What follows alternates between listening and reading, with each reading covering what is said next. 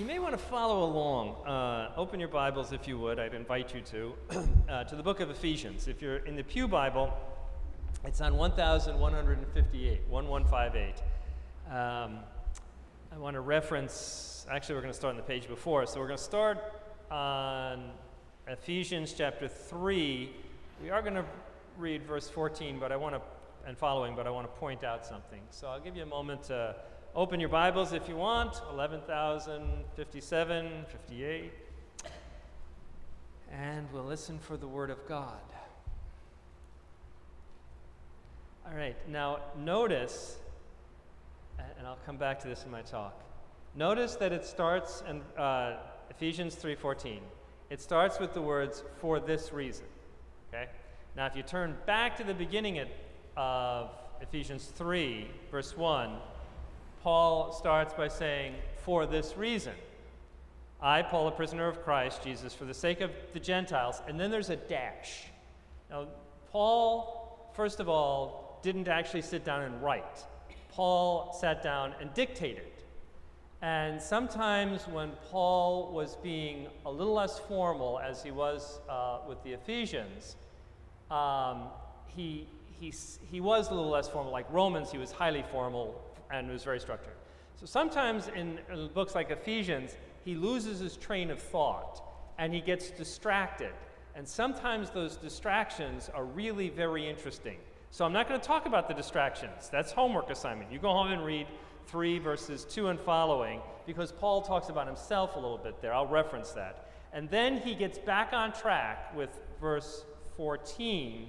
And I'm going to start reading here and invite you to listen for the word of God. For this reason, okay, so he's back on track. I kneel before the Father, for whom this whole family in heaven and on earth derives its name.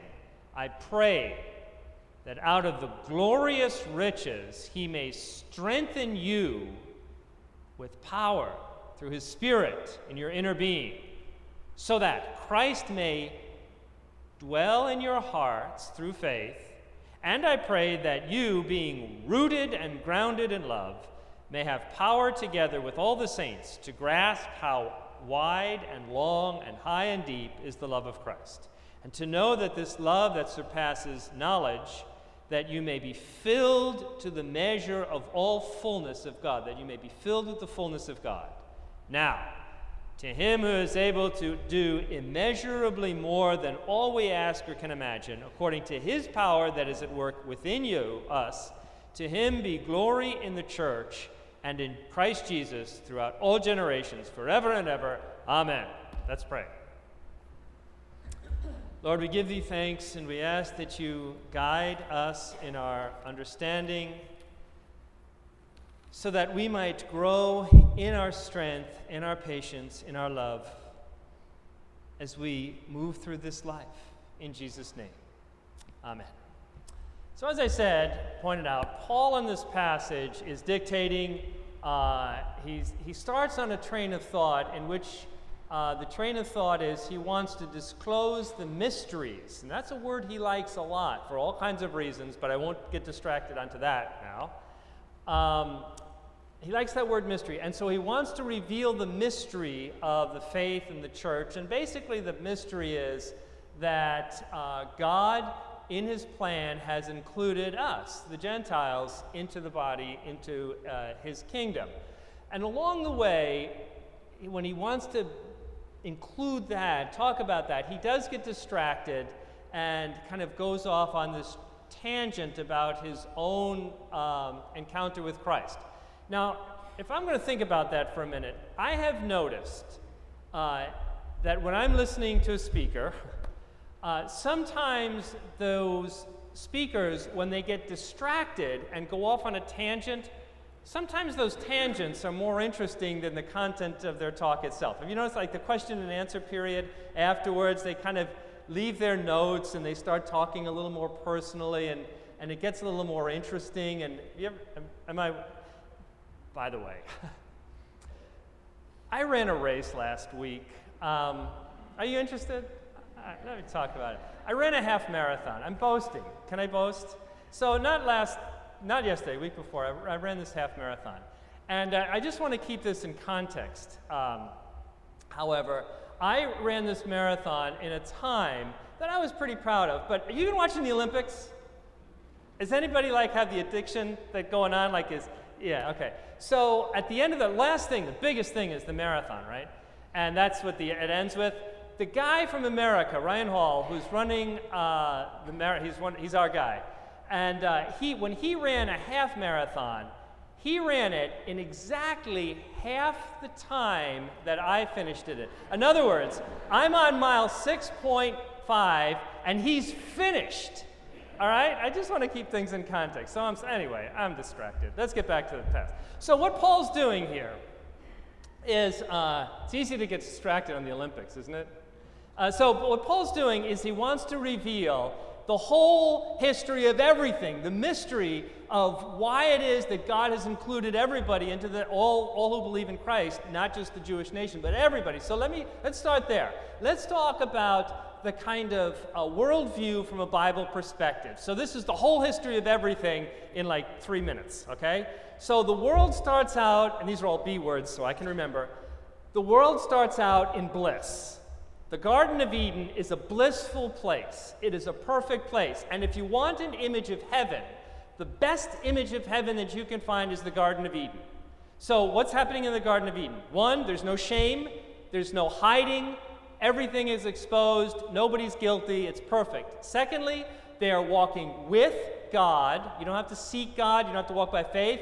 There's God. And third, very important, work is absolutely enjoyable. Work is enjoyable. So if you want to have an image of heaven, I'm going to suggest Genesis 1 and 2 is the best image. So the image that we get a lot of times is like floating on some cloud, doing nothing, being bored to death for all eternity. That's a terrible image. Look to the Garden of Eden. Walking with God, no shame, no guilt. Work is absolutely delightful, an image of heaven. So the first thing is bliss. The second is that there are boundaries. There are boundaries, even in heaven. You're not to eat the tree that of the fruit of the tree in the middle of the garden. That's off boundaries. For us, the Ten Commandments, why you should recite the Ten Commandments at least once a day.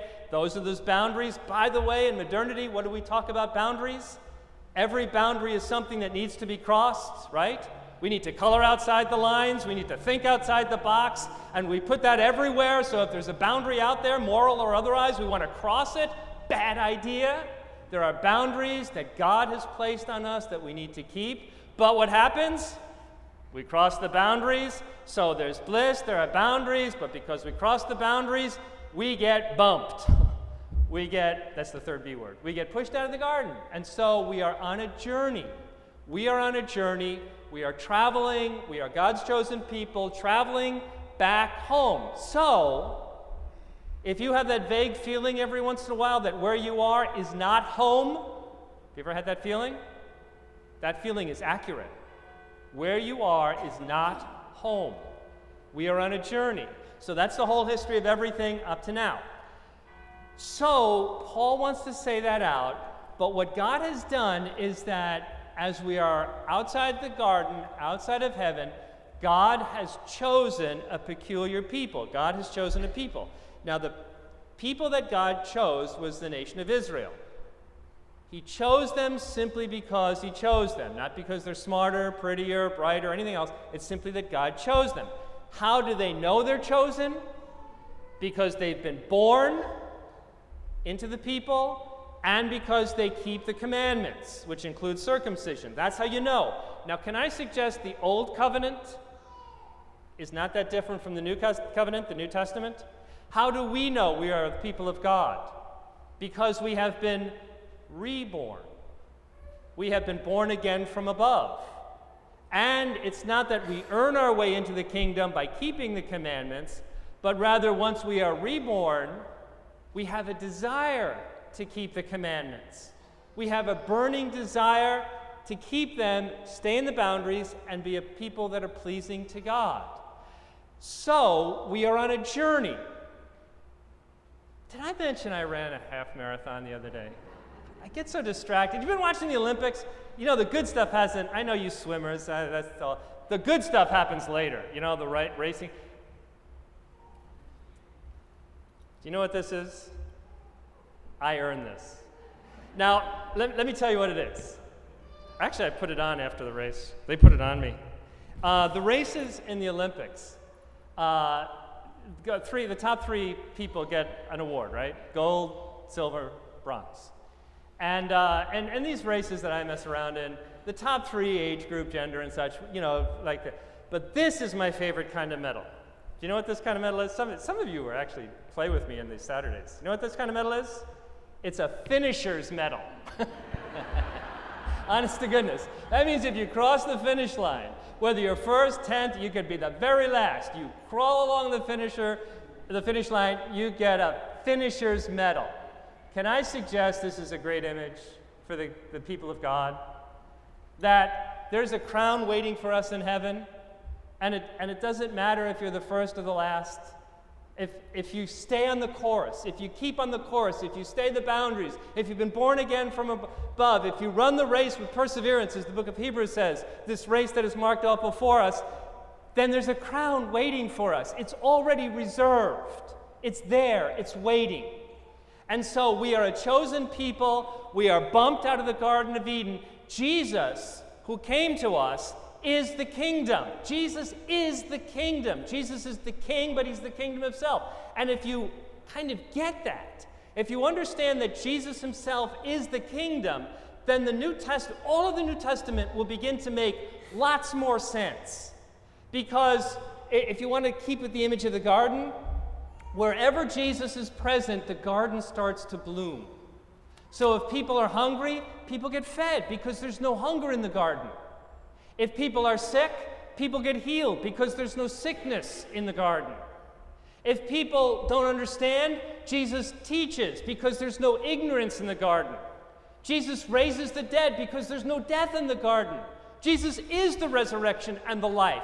Jesus is the kingdom, and wherever Jesus is present, then strength is available. And so, now we're coming back to the uh, passage from Ephesus, from Ephesians what St. Paul is doing is praying. That's how he starts. And so I get on my knees to pray to God, pray to the Father. St. Paul is praying that you, while you are on your journey, have strength. Now, I, I want you to imagine this. He's praying that the glory of God might be with you. I want you to imagine a bank in which you have a credit card and you can draw out from that bank as much as you want, and you never have to repay it because the debt's already been paid. That's a fun thought, isn't it? That's the thought that Paul is giving us here, except it's not money, it's strength, it's spirit, it's endurance, it's what we need. And so Paul, St. Paul prays for th- that we receive three things. Notice the direction of this.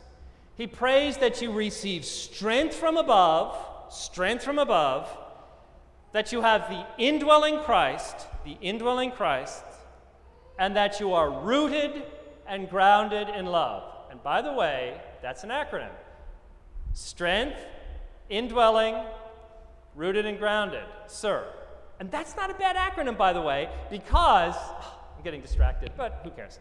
Um, in the New Testament, the word for Lord, kuri or kurie, uh, can mean sir. Like when you're talking to a policeman and you say, yes, sir. Or it can mean sir, like Lord. It's the same word. Only in the English we capitalize it, but there's no caps in Greek. And so, sir, I want you to think of what St. Paul's prayer is that you receive strength from above on this journey so we can have strength for the journey. You receive strength from above because we need that strength. It's a long, hard journey. And there are things and circumstances and even people that want to bump us down. And so we need endurance, we need patience, we need strength. Have you been watching the Olympics? oh, it's so distracting. Um, so I'm running a half marathon. I'm boasting a lot today. And uh, on these races, uh, they have what they call water stops. And so every two miles, they have a water stop. You know what I do when I'm, listen, running a race? I get to a water stop and I, I stop running. I mean, quite literally, I stop. Now, the leaders don't do that. They're like chugging water, but you know, I'm slobbing around. And, and the reason why I stop is because I want to make sure I get it all in.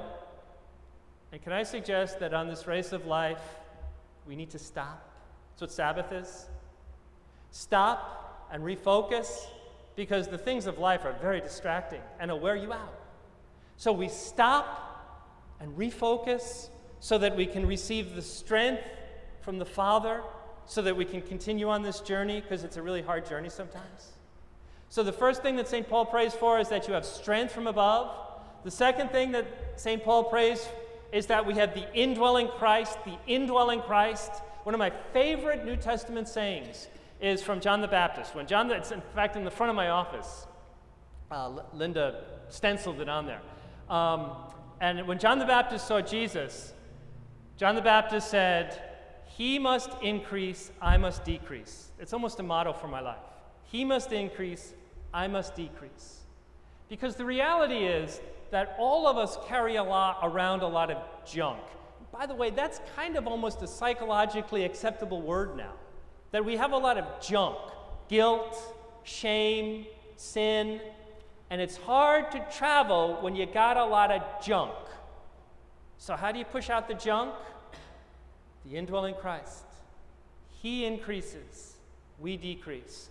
Strength from above, the indwelling Christ, rooted and grounded in love. And when we are rooted in love, that does not make us less mobile, it makes us more confident. You watching the Olympics? I mentioned I ran a race. So let me boast once again. It's 13 miles. First uh, six miles, to be honest, I did the homework. It was kind of easy. I'm with a friend, I'm chatting, first four miles. And then uh, we split up and we're all doing our own thing. And, and um, I, I, get to mile 10, and then it gets really hard. Go figure, huh?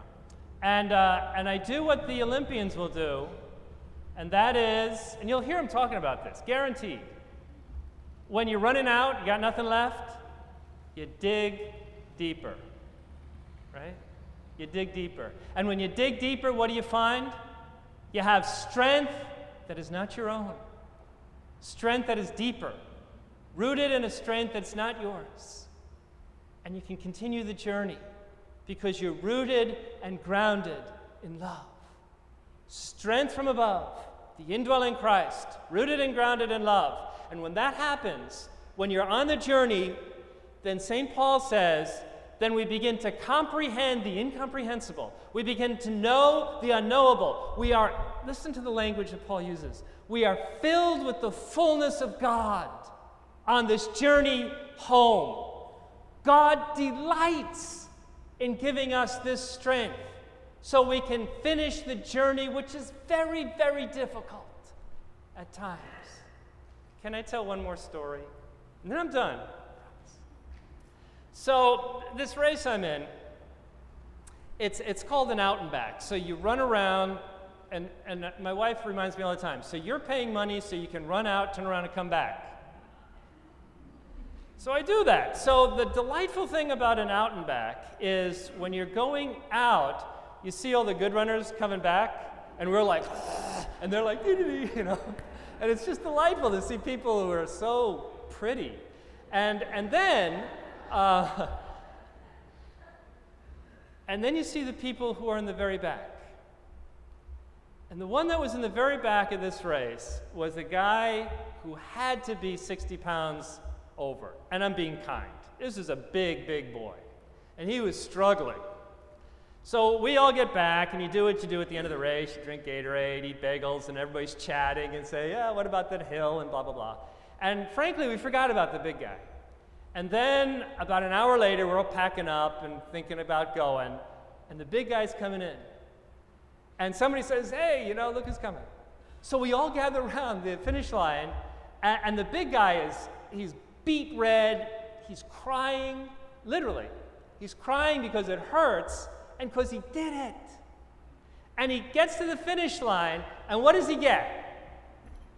The same thing I got a finisher's medal, and more high fives than I've ever had. And all the pretty girls are hugging him. And I want to suggest that's an image of church. That he did the race. And the last shall be first, and the first shall be last. And the effort that that guy put into it was way more than I put into it or anybody else. And he said, a year and a half ago, I couldn't even walk two miles. Now he's got a finisher's medal. The race is hard sometimes, it's tough. But God will give us the strength. Our Lord, our Sir, He'll give us the strength, the indwelling Christ, rooted and grounded, so that when we cross that finish line, first or last, the crown is waiting, and God will give us what we need for us to find our way home. Let's pray. Lord, we give thee thanks for in this journey which gets so tough, you give us the strength to run with perseverance, whether we're fast or whether we're slow. Run with perseverance this race that is marked off before us. We give you thanks that you give us in abundance all that we might ever need, all in Christ's name. Amen.